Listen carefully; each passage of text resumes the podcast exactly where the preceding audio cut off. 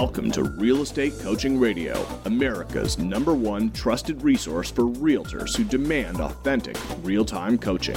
Starring award winning real estate coaches Tim and Julie Harris.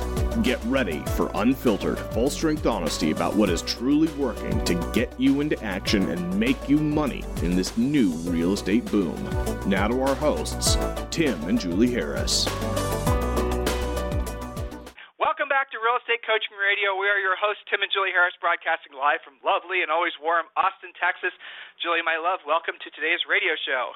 Thank you so much. I think it's going to be a very interesting and fun and insightful show. I, you and I have been both studying uh, our topic together, and a lot of ahas between the both of us. And huh, isn't that interesting? So we're going to share that with our listeners, and also, as always, see what we can do to give them some practical application as a result of what they learned today. So back and to the you. top and the topic is 16 amazing facts about agent millionaires. 16. Well, uh, but let me tell you guys, it's 16 facts about millionaires in general. I threw agent millionaires on there obviously because our audience is mostly agents. But the reality of it is, is this is going to be a really. When I was putting together this list of 16 points, guys. I was honestly surprised by probably mostly point number seven. Point number four was an eye opener, and um, I'll tell you one that really blew me away is point number 14. So make sure you guys are paying attention today, because here's what I took away when I was list- when I was going through this and I was studying this, preparing for our show today, is uh, a lot of us are 100% wrong about uh, a being millionaires, what it takes to become a millionaire, what it means to become a millionaire, and all that word in general, and the sort of social status that comes with being a millionaire.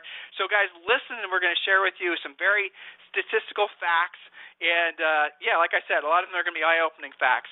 But before we get to it, um, I found an article online it's not directly related to our topic, but I think it's pretty it was pretty interesting that all of you guys should uh, pay attention to. And Jules is going to read that. It's not very long, but just focus. Yes, so the title is A Psychologist Says That This is the Formula for Success. And I'll go on to read this uh, quickly. It says If you're like most people, you weren't a child prodigy and you don't consider yourself naturally gifted.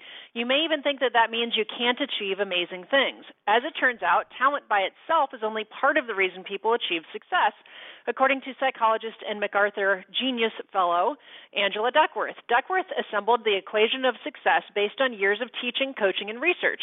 She wrote about it in her book called Grit The Power of Passion and Perseverance. And here it is talent times effort equals skill, and skill times effort equals achievement. I think that's something worthy of writing down. Talent times effort equals skill, and skill times effort equals achievement. So, what does it mean? Skill, or how good you are at something, isn't just something that you're born with. Skill is the product of talent or potential in something multiplied by how much effort you put into it. Achievement or success is taking that skill and putting even more effort into it. Without effort, your talent is nothing more than your unmet potential, Duckworth writes in, your, in her book. When it comes to achieving something, effort is twice as important as any natural gift or talent. Here's what happens if you shift the equation around and apply the cum, uh, cumulative property. Talent times effort times effort equals achievement. In other words, she's adding additional effort once you've started to achieve. Without that effort, your skill is nothing more than what you could have done but didn't, Duckworth writes. So I think that's very interesting, and we have certainly seen that over the years of coaching with our clients that, you know, a lot of people have been picked on, well, you know, you don't have as much natural sales talent as this other guy. Well, guess what? The person with less talent but more effort will eventually pull ahead of the person with talent who hasn't made the effort. And I think that's very interesting. We've seen that phenomenon so many times in coaching. I've certainly seen it and lived it with my other life, you know, my music stuff, where you know, if you practice, yeah, it actually does make a difference. Effort actually does bring you results. And then once you have that achievement added effort on top of that, makes a huge difference. Well, real estate is full of that. It's so funny when we hear from uh, grizzled veterans and and they just really thought that they had that listing, and then some agent they've never heard of before gets that listing away from them. Probably it's because of effort and because they were just a bit more prepared because they had studied it.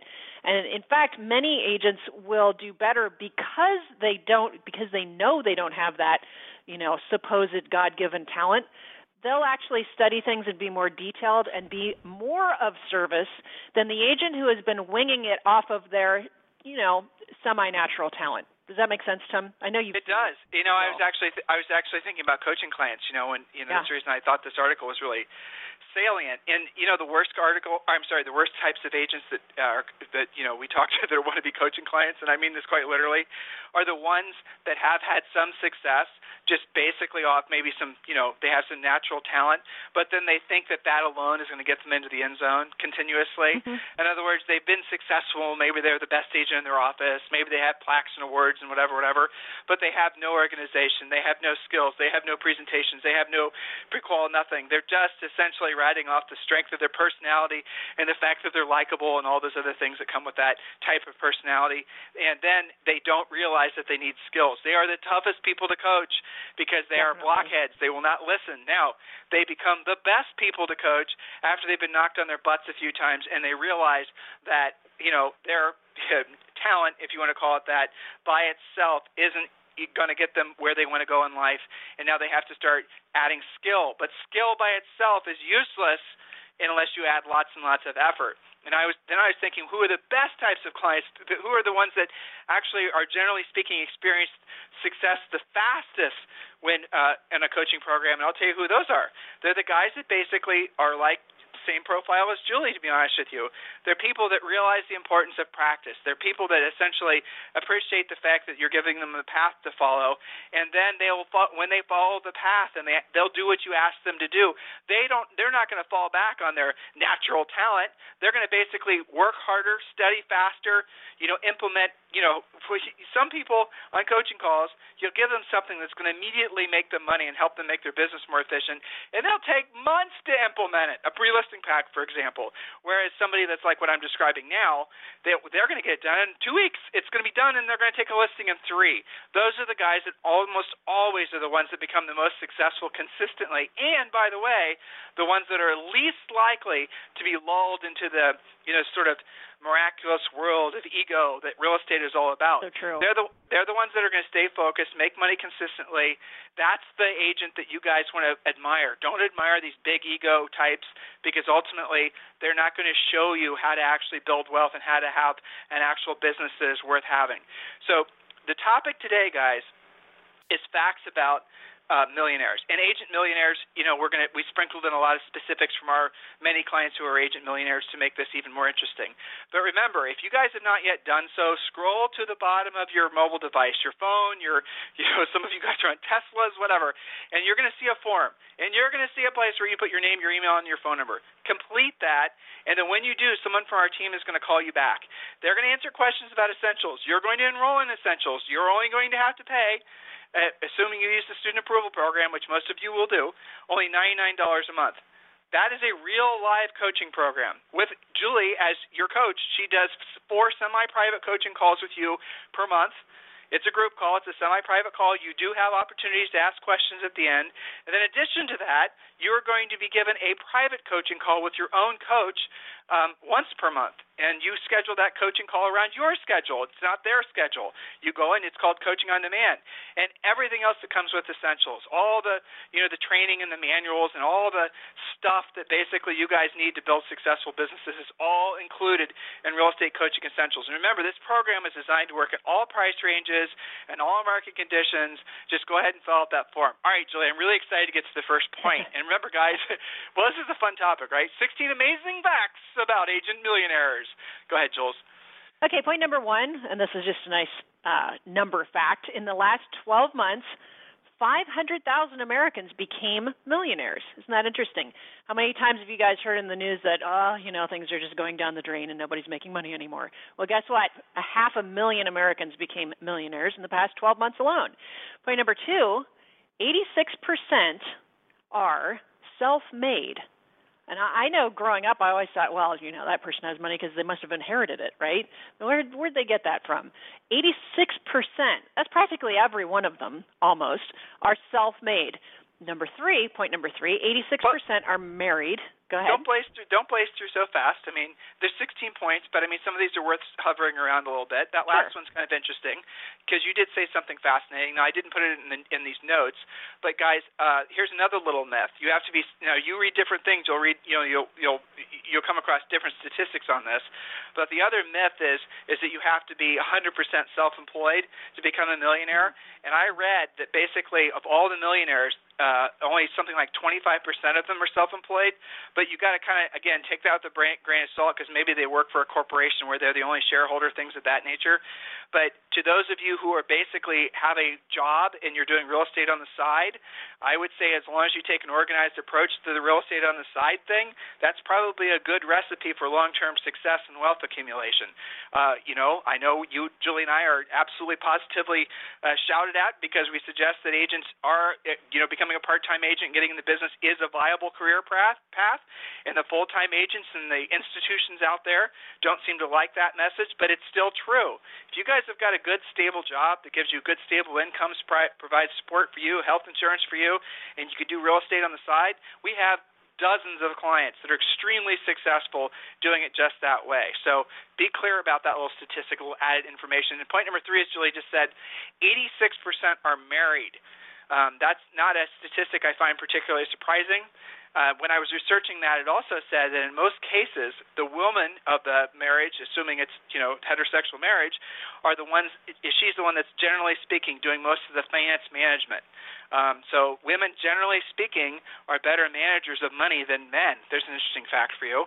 Point number four, and we're getting to the juicy stuff here. Then point number five, you guys are to like. Point number four statistically of all the you know total population 3 billion or whatever Americans 1 in 16 are millionaires. Now we're just dealing with millionaires in the like single millionaires so they have a net worth of a million dollars.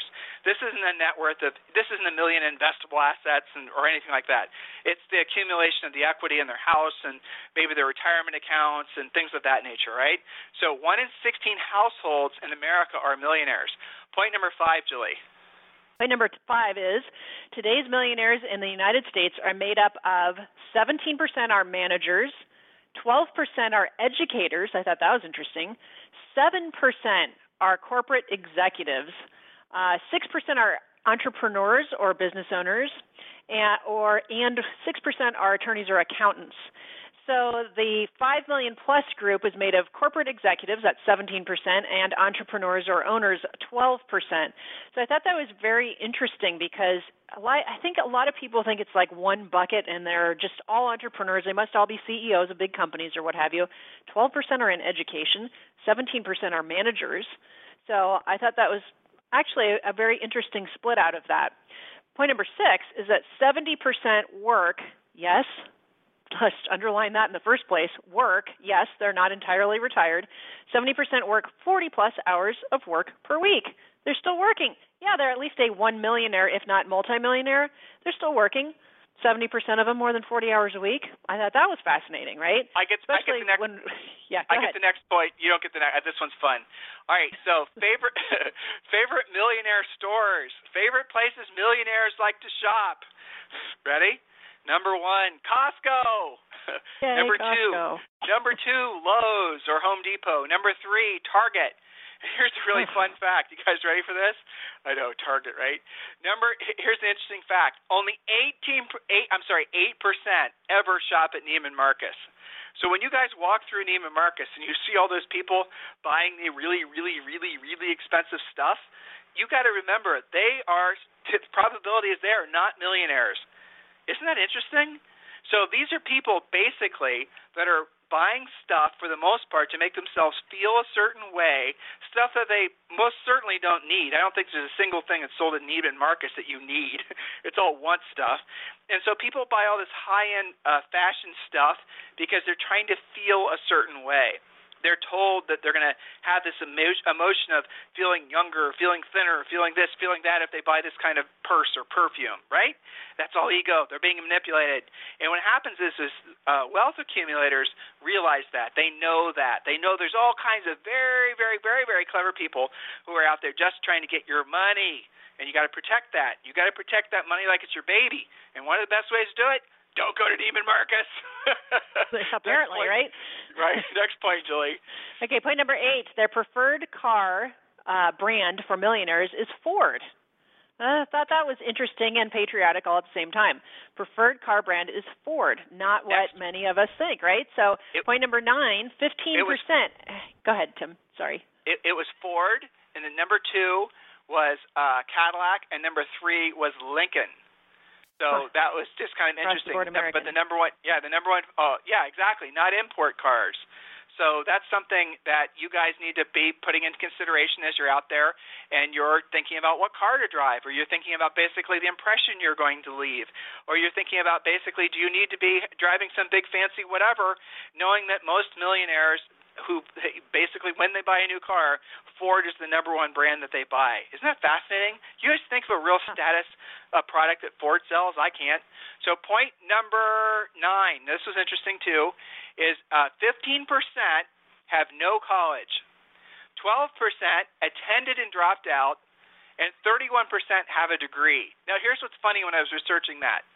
Um, when you go to sites that are uh, university sites, if you like were researching like average income for a college graduate, whatever, you guys will find that the colleges themselves put out their own research that's saying essentially like getting a college degree, no matter what the heck's it in, is some sort of some sort of Willy Wonka golden ticket. Isn't that fascinating? Because colleges, like real estate, like pretty much everything in our country, has essentially become more focused on essentially money. It's become more focused on taking the money. That's what their drive is. If you now, guys, they will tell you that you'll earn more money when you go to college. Okay, so if they're going to be selling college educations that you can make more money when you're going to college, then don't you think they should be doing a better job of advising young people not to get degrees in things that will result them result in them never getting jobs?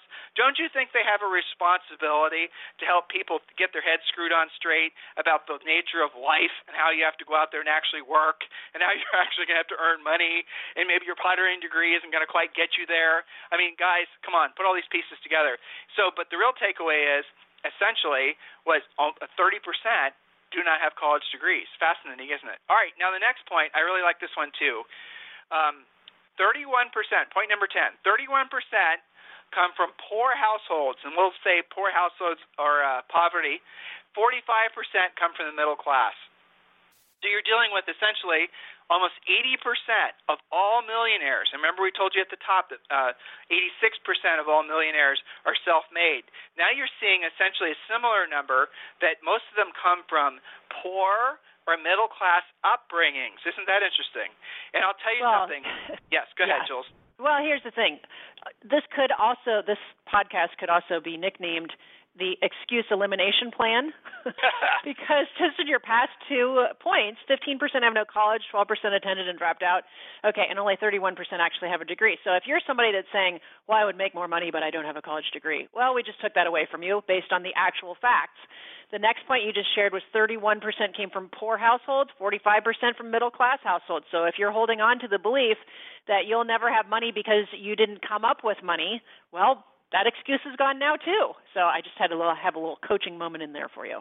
Let me read. I'll do point number 11. And guys, along the lines of what Jules just said, for those of you guys who are using some financial hardships you've experienced in your lives as your excuse, as your reason not to try hard, as your reason not to develop skills, as your reason for not basically moving forward. Oh my gosh, I had this thing happen in the past, and that's my reason for basically just giving up on life in one form or another. Here it is. Ready? Point number 10. Oh, I'm sorry. Point number 11. The average millionaire. Now, I found this stunningly interesting the average millionaire goes bankrupt at least three and a half times. And now I didn't believe it when I found that statistic, and so I researched it, and I found that information on several different studies. The average millionaire, now, is it personal bankruptcy? Is it corporate bankruptcy? I couldn't find any information on that. But that in itself shows you that basically at the end of the day, it's normal to get knocked on your butt, but if you know you can get up and you can still move the ball down the field. You don't have to quit just if you've experienced some failure. Very fascinating. Okay, now the next point, Julie. I know you're gonna. I, I think I told you this one, but point number 12. Go ahead, Julie. So how long does it actually take to become a millionaire? On average, about 32 years. 38 years for 52% of the millionaires, and only 4% became millionaires in less than 27 years. So I guess there's no get rich quick plan exactly. so I guess it depends on how long you live, but on average 32 years, and 52% it was 38 years. So it takes quite some time, and and only 4%, that's practically nobody, became millionaires in less than 27 years. Now, maybe that's because of the previous point that failure is normal along the road for millionaires. On average, bankruptcy three and a half times, you know, uh, between here and becoming a millionaire. That that's a you know, that, that doesn't preclude you? it. yeah, it actually does. Yeah. Yeah, it does me too. It really surprises me. But you know what? It shouldn't because after the last financial downturn, there were a lot of people that had to do, you know, the the whole like when you and I are I feel like when I talk like this, you and I are like a million years old and we're only in our 40s. back but in you our know day. the the whole back in our day, right? The whole stigma of a lot of well, at least a lot of the things that were stigmatized when we were growing up, they really aren't anymore. And you know, I guess maybe that's kind of I think socially good, socially bad. I'm not really sure, but we're just sharing with you guys the facts. Julie, point number 13. I'll read this one. I thought this was this was probably let me make sure I'm going to. Yep, this is probably my favorite point. Point number 13. At what age did the average millionaire achieve a million in assets? Okay, ready for this, guys? Yeah, I'm asking you the question. Listeners, at what age did the average millionaire achieve a million in assets? I bet you every single one of you are guessing an age that's way too young. Here it is. Ready? 1% before the age 40. 3% between 40 and 45.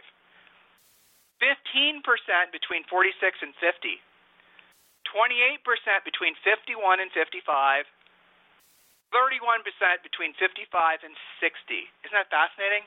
But yet, socially, culturally, we're believing that if for some reason you haven't become a millionaire by the time you're 45, you just ought to throw in the Ship towel. has sailed. The ship has sailed. Isn't that really what people believe? Isn't that fascinating? And yet most people don't accumulate 1 million in assets until they're basically 55 to 60 because they didn't quit, because they didn't stop trying, because they kept investing, because they kept studying, because they kept making themselves better, because they improved their skill set. Guys, how many of you have stopped trying because you think it's too late for you? That's scary. That's sad. But we just gave you the facts. 1%. Only 1% do it between the age 40. 1%. And yet, culturally, we're led to believe that's the magic number. And if you haven't done it, well, you just might as well take yourself out in the field. That's it. You're done. I don't know where the southern accent's coming from, but there you go. 1% between uh, 1% before age 40, 3% between 40 and 45, 15% between 46 and 50, 28% between 51 and 55, 31% between 56 and 60. Julie, point number 14. Yeah, so point number 14, that means that 21% became millionaires after the age of 60. That means that 80% don't become millionaires until after age 50. So if you've given up, as you said, Tim, thinking that ship has sailed, and you're anywhere, you know, even remotely younger than that, keep trying, right? I mean, look how long it takes. It's still a lot of money. It takes, what was the article we were just reading? It takes effort, not just God given talent or a lack of talent that determines your trajectory in this world. You've got to keep on doing that effort. You know, we always remind people effort doesn't always equal results immediately. It's the accumulation effect of effort after effort after effort. Again, that's why they call it work, not vacation. Well, effort, the work part effort, is the effort. Yeah. Effort with no skills, you're not going to get anywhere. No, you've got to add to your skills. Skills makes your Right. effort more meaningful and it makes your effort happen faster, right? Your results come quicker when it's skilled effort. So, and that's normal, right? That's absolutely normal that you would need that and not just be relying on whatever you came out of the hatch with, right? So, next point is point number 15 20% of millionaires are retired. The rest, which is 80%, are still working. And the previous point said not only are they working, but they're doing a normal work week, 40 plus hours. So maybe the nature of their work has changed over the years as they became millionaires and multimillionaires, but they didn't just flat out retire. It doesn't say 80% are on the golf course right now. 80% are doing nothing. It doesn't say that. It says only 20% of them are retired. And remember, with the age as this goes up, that makes sense, right? Because there's more people at the higher age levels you know that you could have 20% that are retired, but 80% are still working. I, I love the I love the next point. Point number yeah. 16, guys. Well, this is but this is true, and I think uh, very when, interesting. Well, when we've had superstars on that were not that were first generation Americans and they're really successful in real estate, um, one of the biggest reasons that they've succeeded so fast is because they intuitively knew that well they didn't take success uh, for granted. They didn't have an entitled sense that a lot of us Americans seem to have. Um, we have this entitled uh, uh, sense of security. We are entitled to security.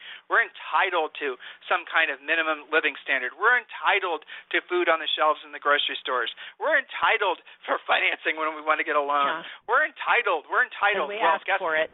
That's right. And you know what? It's, for a long time, it's been like that. Do you think it's going to be like that forever? I don't and neither do first generation Americans. So here's some interesting statistics to you. Point number 16, our last point.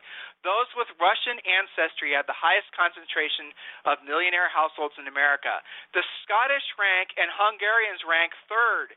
English ancestry uh, groups rank fourth. The Russian American millionaire group has approximately 1.1 trillion, or nearly 5% of all their personal wealth in America. Think about that, guys research indicates that the longer the average uh, members in uh, of an ancestry group have been in America, the less likely they are to become millionaires because they accumulate a high consumption lifestyle. Sound familiar?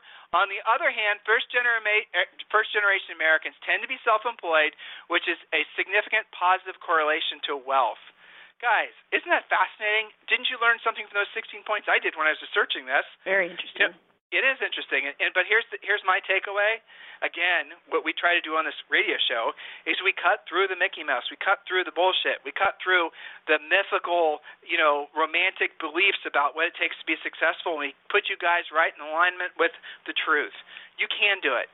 You can basically accumulate wealth. You can create, you know, finally get to a place where you have financial health. Now, here's the irony of it. Some of you, New York, some parts of LA, million didn't jack. I know that. So maybe it's your the last your living wage. Point, maybe the last extra point we gave you about your high consumptive lifestyle.